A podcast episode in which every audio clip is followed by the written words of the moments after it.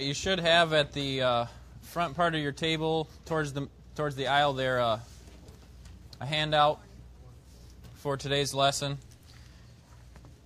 Let me offer to those who were not here last week a schedule for both for both uh, the entire series that we're doing on spiritual success and and then also one just for this uh, this quarter. Mike. Oh, you got one? Yeah, you got it. Yeah. Actually, it's this, you better take this one. This is updated. That one's got some Okay. some old stuff on there. Anybody else here didn't get one last week?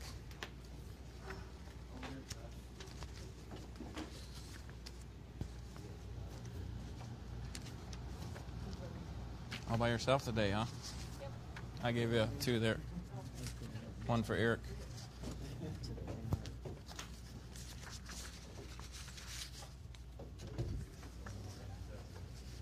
All right. We'll have more of these in the uh, in the foyer if you need them, or if someone else is looking for one. You have made it to the second session called Spiritual Success, and we are talking about membership matters. What's the importance of membership, and also um, um, why we should be members, what our church is all about. Last week we looked at an overview of this entire uh, series. And so on this sheet here, you'll see we're on the very first line there membership matters. This will be a six week class. And then uh, we'll go from there. So this week, we're going to talk about the history of our church. How did we get to this place in history? How did Ambassador Baptist get here? In order for us to understand a history of Ambassador Baptist Church, we need to understand a little bit more about Baptists in general. And if we want to find out more about Baptists, we got to find out about Protestants. And if we want to find out about Protestants, we got to find out what they protested against. What was the purpose of the Reformation? And then, uh, if we want to find out about that, we want to see why they were reforming. What was it that was the problem? And if there were problems, where did they come from? So we'll go all the way back to the beginning and get a history of the church, and that's why I call that there on the front of your sheet there, from John the Baptist to Ambassador Baptist. So the first thing that we need to look at is uh, the church itself. Obviously, in the first century, we had uh, a vital, healthy, growing church, one that was obviously trying to be infiltrated with error, but at the same time, we had apostles and um, disciples who were being very careful to make sure that, that they were remaining true to the faith, that they were not allowing in any doctrinal error. And the first thing I want to talk about is the power and importance of the Word of God. One of the basic truths that the Bible reveals is that God creates, He convicts, He conforms with the Word of God. Think about how God put everything into existence. Okay, obviously it wasn't with the Bible itself, but it was with His Word, His spoken Word. How, how does God bring a believer to Jesus Christ? It's with His Word, the Word of God. How does, a, how does God get a person to be transformed into the image of Christ? It's through the power of the Word. And so the Word is, is very important and, and it's uh, the most supreme thing. It is important in the New Testament, and it obviously is important today. The best way that we can see the Word of God revealed is through what or whom? Jesus Christ. He was the Word. John 1.14 says that He became flesh and dwelt among us. Remember, He's called the Word there. In the beginning was the Word, speaking of Jesus Christ. He is the best representation of what God has to say and who God is. But and and so God saves us through this perfect word, Jesus Christ. But you know, he doesn't save us as individuals where we can just go to our homes and we got our Bible and we're all set, does he? He saves us to a community. He saves us to a community of believers, and that's why the church is very important. The church is not man's idea, by the way. It was not the apostles who started the church. It was Jesus Christ, wasn't it? He said, On this rock I will build my church, Matthew 16, 18. And it was Jesus that commissioned the church. He said, Go into all the world and preach the gospel to every creature, baptizing them in the name of the Father, and the Son, and the Holy Spirit. And lo, I am with you always, even unto the end of the age. So Christ commissions his church, but not only that, he also builds his church through the Spirit. Acts chapter 2, let's turn there, and we'll read this passage to see what a church is like. And, and this uh, lesson will not be primarily um, exegetical, meaning it will not be coming primarily from the scriptures. It will be coming from our history. But in order to get a, a start for where we are as a church, we need to go all the way back to the very first church. And that was the church at Jerusalem, Acts chapter 2. And we'll see what kind of things that they did as a body of believers. Verse 42 says, Acts 2:42 They were continually devoting themselves to the apostles' teaching and to fellowship, to the breaking of bread and to prayer. Everyone kept feeling a sense of awe, and many wonders and signs were taking place through the apostles. And all, all those who had believed were together and had all things in common. And they began selling their property and possessions and were sharing them with all, as anyone might have need. Day by day, continually with one mind in the temple and breaking bread from house to house, they were taking their meals together with gladness and sincerity of heart, praising God and having favor with all people. And the Lord was adding to their number day by day those who were being saved. So Jesus is the one who builds his church, and he does it through this. He, he builds his people through a community called the church or an assembly. And Jesus is the one who rules his church through his word, and that's why we need to make at the center of our local church the Bible, the Word of God. That is the most important thing in our church.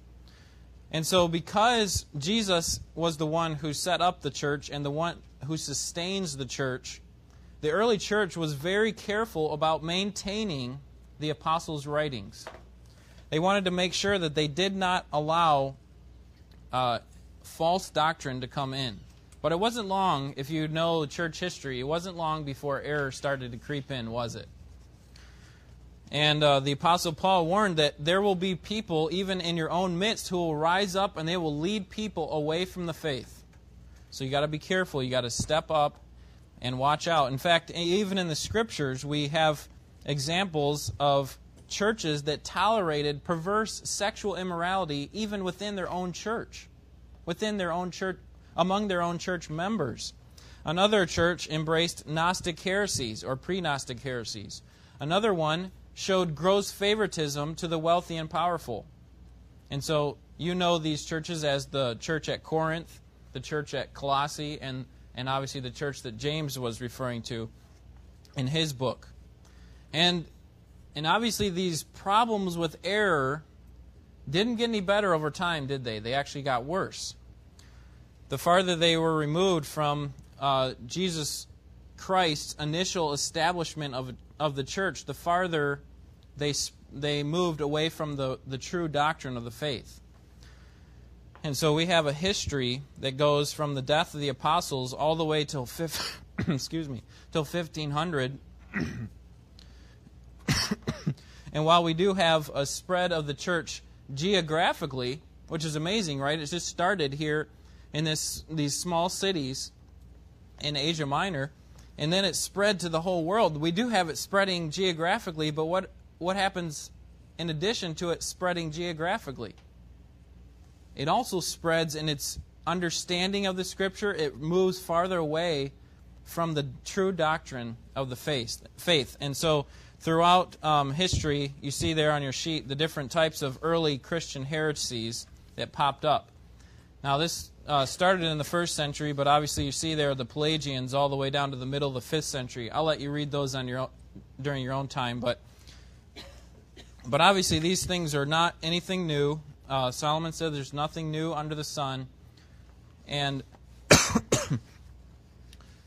and uh, so these are some heresies that came up within the church but have to be guarded against. And they weren't really creating new doctrines, they weren't coming up with brand new things. They were basically taking what the scripture taught and they were twisting it just a little bit. And that's the that's the the lie of the devil. That's the danger of of Satan is that he takes things that are tr- real truth and he twists it just a little bit to make it error. And that makes it all the more difficult to to uh, to notice. And so the early church was very careful about staying true to the faith. And uh, and so then you find in in um, Acts also that, that Stephen was persecuted because of his faith. And so the early church martyrs illustrate for us what it means basically to be a genuine disciple of Christ, one who is willing to affirm that Jesus is Lord even to the point of what? Even to the point of death. and so then um, that leads us to Constantine. This is perhaps there's perhaps no more important figure in the early church history than Constantine. We find him in th- uh, 311 in AD 311 in 312 he associated himself with Christianity and he had supposedly this vision of a cross in the sky and it said in this sign conquer and that was his message that I need to basically unify the whole Roman Empire into one religion and so, because he had the authority, he decided that he would make it the official religion of the empire. Christianity would be the official religion of the empire. And so, this brought an end to persecution, but it also brought a lot of worldliness. It, it basically turned the church into something like a Roman uh, empire. They started adopting Roman practices, and obviously, you know, anytime that the state and the church marry, there's always problems. And so we find that there's a growth of monarchical bishops, and ultimately, the one who we, we even have this representative today who is who is supposedly a direct representative of Christ. Who is that representative in religious in other religious circles? The Pope, right? he supposedly is this guy who, who represents God himself and in his word, they call it ex cathedra, he basically speaks on behalf of God. So they take the scriptures and what the Pope says, and that's supposed to be the truth. So over the next many centuries, various people reacted to this sort of um, state church run idea, and the effects, unfortunately, were short lived because when you went up against the religion, you were ultimately going up against the empire. And as a result, you were put down and put away. And just as a side note, um, we will be going through this more in more detail, as you'll see on your your handout here. We got a whole section on church history for 13 weeks here in about the middle of the page. So if you're feverishly writing notes, you uh, you don't have to at this point. This is just an overview. Um, so while these popes were trying to consolidate their power and authority, um, not everyone recognized this these popes as authority. And in 1054, what we have is the split of the Eastern and Western Orthodox religions. And out of those grew uh, 15 families of churches, including the Russian and the Greek Orthodox churches. and so, both in the, the church in the East and in the West, the distortion of this authority grew over the centuries. And this led all the way up to the 1500s, where we find the Reformation. And the problem was is that this uh, state-run church, they thought that they could really forgive original sin. They thought that they could take what was sinful in your life and remove it. What ways does, let's think about the Catholic Church, what ways do they think that they can take away the sin of a person? Confession, sacraments, baptism, penance, right? All these different prayers. And uh, so obviously they, they had all these prerequisites for receiving grace from God, and so they basically believed that they could dispense God's grace. That they were the holders of God's grace, and because they were, that they could dispense it to whomever they pleased. But you had to follow their rules, right? And so um, you had all these practices of indulgences, and um, uh, obviously the idea of purgatory came up came about. And it was this these practices and belief that, that really sparked the Reformation. And as you know, Martin Luther is the, the key uh, person at the center of the Reformation. Martin Luther was a monk in Wittenberg, Germany, and he had long struggled with the question of how he could be accepted by God. How could he, a sinner, be accepted by God? And after much struggle in his soul, the Lord brought him to a biblical understanding. Turn to Romans chapter 1. Romans chapter 1. in verse 17.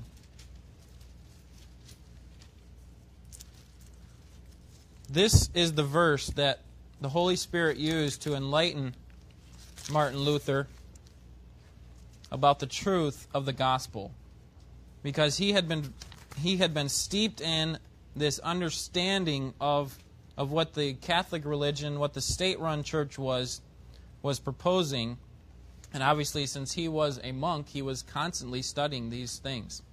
And so we find in Romans chapter 1, verse 17, For in it the righteousness of God is revealed from faith to faith. As it is written, But the righteous man shall live by faith. You see, Luther always understood that, that this, meant, this righteousness here that he's talking, that Paul is talking about was his righteousness, was Luther's righteousness. And so it was by his own righteousness that he would be able to live by faith. But after studying the Psalms and Romans, the Lord showed him that Paul wasn't talking about his own personal righteousness. Whose righteousness is this verse referring to? Jesus Christ. It was the right it was an alien righteousness, a righteousness outside of himself. And that is what Luther realized, and at that point, he he gave his his um, his heart to Christ. He he um, responded in repentance and faith, recognizing that he had not been a believer, and that the only way that he had the ability to believe was if Jesus Christ's payment was applied to him. If the wrath that Martin Luther deserved was put upon Jesus Christ when Jesus died on the cross. And that the life that Jesus lived, a perfect life, that that perfection was applied to Martin Luther's account. And as a result, he called this, this a sweet exchange between himself and the Lord. That Christ bore his sins. That Christ died as a substitute in his place, removing God's wrath. And for the first time in his life, Luther knew the peace that comes through the gospel, knowing that he was truly forgiven of his sins. And so it came as no little surprise that he was outraged at the church for trying to basically sell grace, try to sell it. Because that wasn't something that they they had authority over. It was only Jesus Christ that could dispense grace. But Luther didn't set out to start a new denomination. We obviously have the Lutheran religion. We think, oh, well, he just went out and started. No, he tried to reform it. That's why we call it the Reformation. He tried to reform the Catholic religion. And so he, he, um, he pursued to do that, and he went up, and obviously you know that on October 31st, 1517, he nailed 95 theses to the door at, um, at Wittenberg Church there. And basically, these are just debating points. He wanted to set up a debate with these religious leaders, and he wanted to be able to show them from the scriptures that what they were doing was wrong. But the Church of Rome had, had nothing to do with it. In fact, instead of having the de- debate with him, they put him on trial at the Diet of Worms in April 1521. And they told him that he needed to withdraw his books and all of his teaching from uh, the, the monastery. And so Luther's reply um, that really embraced the call of a true Christian was this. He said, Unless I am convinced by testimonies of the Scriptures or by clear arguments that I am in error, for popes and councils have often erred and contradicted themselves, I will not withdraw. For I am subject to the Scriptures I have quoted. My conscience is captive to the Word of God. It is unsafe and dangerous to do anything against one's conscience, Here I stand. I cannot do otherwise. So help me God. Amen. That was the response of Martin Luther. And, at, and, and for this stand, Luther was ev- eventually condemned by Rome. Fine, if you're not going to agree with this, we're going to put you aside. You're out of here. But what Rome, Rome con- ultimately condemned was not Luther himself as the innovator or the teacher. What they were condemning really was the biblical gospel, wasn't it? And so, for what Luther affirmed, that, that Scripture was to be the final authority, not the Pope, the, the church had to dispense of him. But Luther was not the first or the only person that was having problems with the Roman Catholic Church, was he? We know that there are other reformers during this time, separate from him, not knowing the, the incidents that were taking place. We know of John Zwingli in Zurich and then John Calvin in Geneva. And even before them, we have throughout the Middle Ages, we have John Wycliffe in the 14th century and John Huss in the 15th century. And so God was using these men, and specifically Luther, in a unique way to recover the faithful preaching and the focus on the authority of the Scriptures. And that's where it needed to be. And so that, that leads us to these different strands of the Protestant religion. By the way, Protestant simply means a member of any or several denominations denying the universal authority of the Pope and affirming the Reformation principles of justification by faith alone, recognizing the priesthood of all believers, and the primacy of the Bible. So obviously Baptists would fall into these, but there's several other religions that would also fall under this Protestant um, title, and that would be there are the, the Lutherans, who obviously tried to follow what Luther had to say. They had a biblical understanding of the gospel, but they still maintained these weird ideas with regard to, particularly the Lord's Supper. They believed that the the um, the element there, the bread and the juice, actually became the body and blood of Jesus Christ. And um, so so obviously there's still some issues there, and Luther still was struggling with a lot of these things. But you can imagine how difficult it was for him growing up and steeped in that those uh, type of traditions. There are also the Anabaptists, another um, another offshoot of the Protestant religion, and their main distinctive was that they rejected infant baptism. And so we would obviously agree with them, but they also questioned original sin. They didn't really think that, you know, a person was born in sin. They rejected civil authority, they embraced pacifism, and even in some extreme cases, polygamy and anarchy. So, um, although it sounds like Baptists may have come from Anabaptists, we'll see later that they did not. There are also the Reformed churches, which include the Presbyterians, the Congregationalists, the Church of England. They also embraced free grace from God. They understood God's sovereignty and salvation. They had a Protestant view of baptism and the Lord's Supper, and they recognized God's, God's ongoing work in making a believer holy. But it was out of this last group, these Reformed churches, that came the Baptist. And in 1608, some in the Church of England, such as John Smyth, were rejecting infant baptism, and by the middle of the 17th century, you had a growing number of Congregationalists in England who actually formed what we call now the Baptist churches. And it is out of this stream that we came that, that came the Baptist churches in America, not out of the Anabaptist stream. And so while that was going on in England, while these churches were forming in England, you also had in America a man by the name of Roger Williams that formed the first Baptist church in America, and that was in Providence, Rhode Island in 1639. And um, so the, um, these late 17th and 18th century Baptists shared a, ref, uh, a reformed confessional understanding of the faith. And this is the statement that sums it up.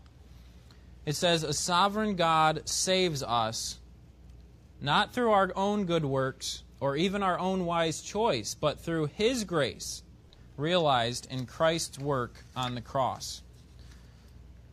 And toward the late 18th century, Baptists started growing, especially in America, because of their emphasis on personal conversion, the simplicity of the gospel, informal worship. And when I say informal worship, I'm not talking about sandals and shorts. I mean informal compared to the liturgical worship of the Catholics and the Lutherans, right?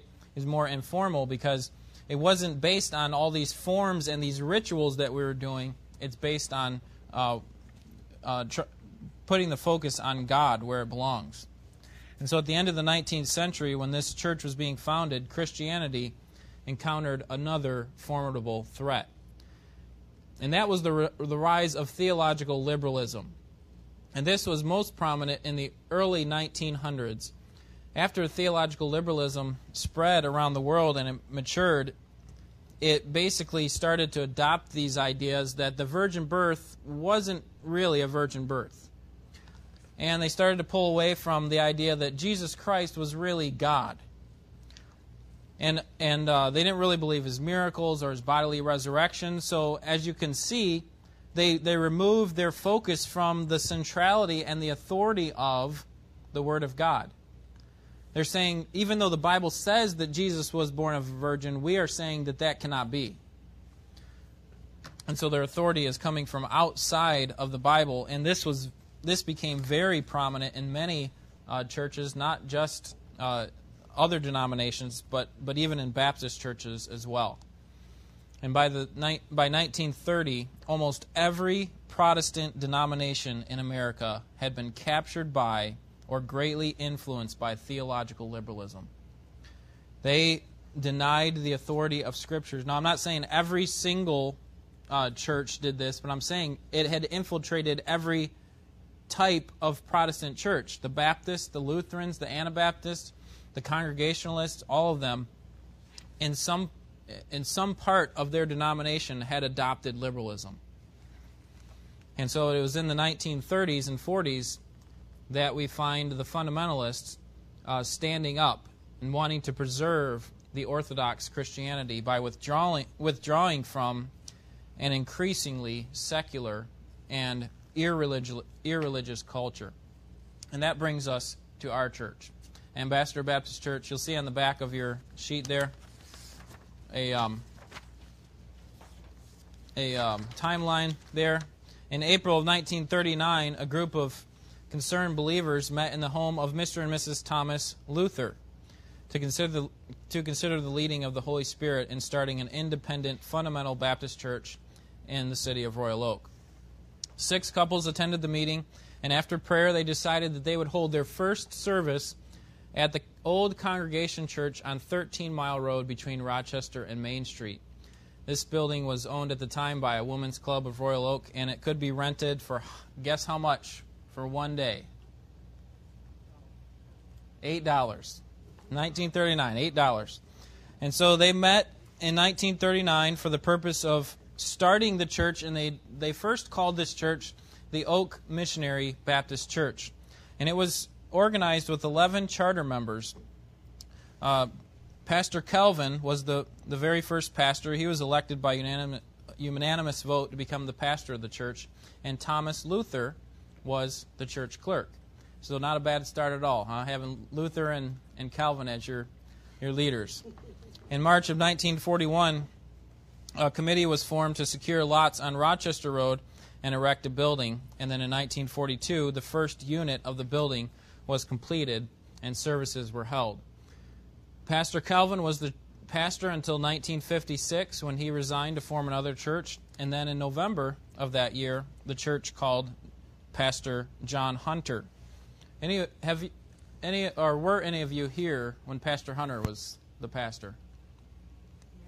Mary. Mary I think Mary was here during Pastor Calvin too, wasn't she? Towards the end of it, I believe. So she's seen it all. Uh, during Dr. Hunter's ministry, the, the name of the church changed to Ambassador Baptist Church and Bible Institute. And following uh, Dr. Hunter in the pastor, it was Pastor Ed Boone, who, shepherd, who shepherded the flock from 1965 to 1967. And then in 1968, we have Pastor Jack Richard and he ministered until 1973. Anybody here during that time? You were here, that, that your first pastor? Okay, Pastor Richard. Okay. So how old are you, Mike? No. Um, so uh, then in uh, under his ministry, the building underwent underwent an extensive facelift outside and inside the auditorium. And in April of 1973, the church voted to call Pastor McLaughlin. And under his leadership, he paid off the debts that, that they had accumulated because of this huge remodeling project in 1972. Um, and then after 25 years of service, Pastor McLaughlin resigned in 1998. How many of you were here during Pastor McLaughlin's? Okay, many of you. Good. So obviously, he was the longest tenured pastor at this church. Um, much of what he has done has remained, and um, he has really built upon a solid foundation that was uh, started by Luther and Calvin all those years ago. After McLaughlin was uh, Pastor James Lawler. He came in 99 and was here for a year. And during his time, the nursery and beginner departments were completely remodeled. And then in 2000, we uh, have the church voting to call Pastor Talbert. And in 2003, new pews were installed and the foyer was remodeled. And then um, we also had the handicap ramp and the restroom added in 2006. And then um, a couple years ago, we had some flooring and ceiling installed in the fellowship hall. So uh, that brings us to today. And so our goal, like we read in Acts chapter 2, is that we become or that we remain as a community of believers who are committed to the apostles' teaching, to the breaking of bread, which refers to the Lord's Supper, to baptism, uh, to prayer. And by the grace of God, we're committed to that same gospel that started all those centuries ago with the gospel of Jesus Christ. And He is the same yesterday, today, and forever. We serve the same Christ that started the church back in the first century. And we want to maintain and continue and build upon what he has done. Obviously, he is doing that work, but we are his servants in doing that. So that gives us a little bit of a history of, of where we came from, gives you a better idea, hopefully, of why we are Baptist. We'll, we'll actually have a whole class here. If you look on your sheet, we have a whole class on why, why, why become a Baptist. What's so special about being a Baptist? We'll have a whole class on that. But next week, we're going to be answering the question, why are we here? Or for those of you who are, are not members of our church, why should we join a church? So we'll give some reasons for that. Our, uh, the assignment here for next week is to pray that God will uphold this body of believers and that He will build upon what these great men have started over the past 70 years. It's exciting to see how God has taken, taken a solid uh, group of believers from the very beginning, has um, instructed them or given them the desire to stand upon solid biblical principles. And then from there, we've seen that that doctrine has been maintained over these 70 years. And I think that speaks a lot to both the leaders and the members of this church over all those, all, all those years. And so I think it's exciting to see that God does still care about this church and He still has a plan for this church. And so let's do what we can to continue to uh, be God's uh, help in building this church. Let's bow together for a word of prayer and then we'll be dismissed to the main service. Lord, we're thankful for the great history that we can look back upon. Um, we are grateful for the, the group of believers that started uh, with this vision 70 years ago and wanted to see um, your leading, your hand in building a church in Royal Oak and we're grateful for their commitment to your truth. We pray that we would uh, continue the commitment that they had started 70 years ago and help us to um, not be compla- excuse me, not be complacent in our understanding of the scriptures, in our display of love for other believers. Help us to grow in our love and our faith, and we will give you the praise for it uh, because you deserve it. We pray these things in Jesus' name. Amen.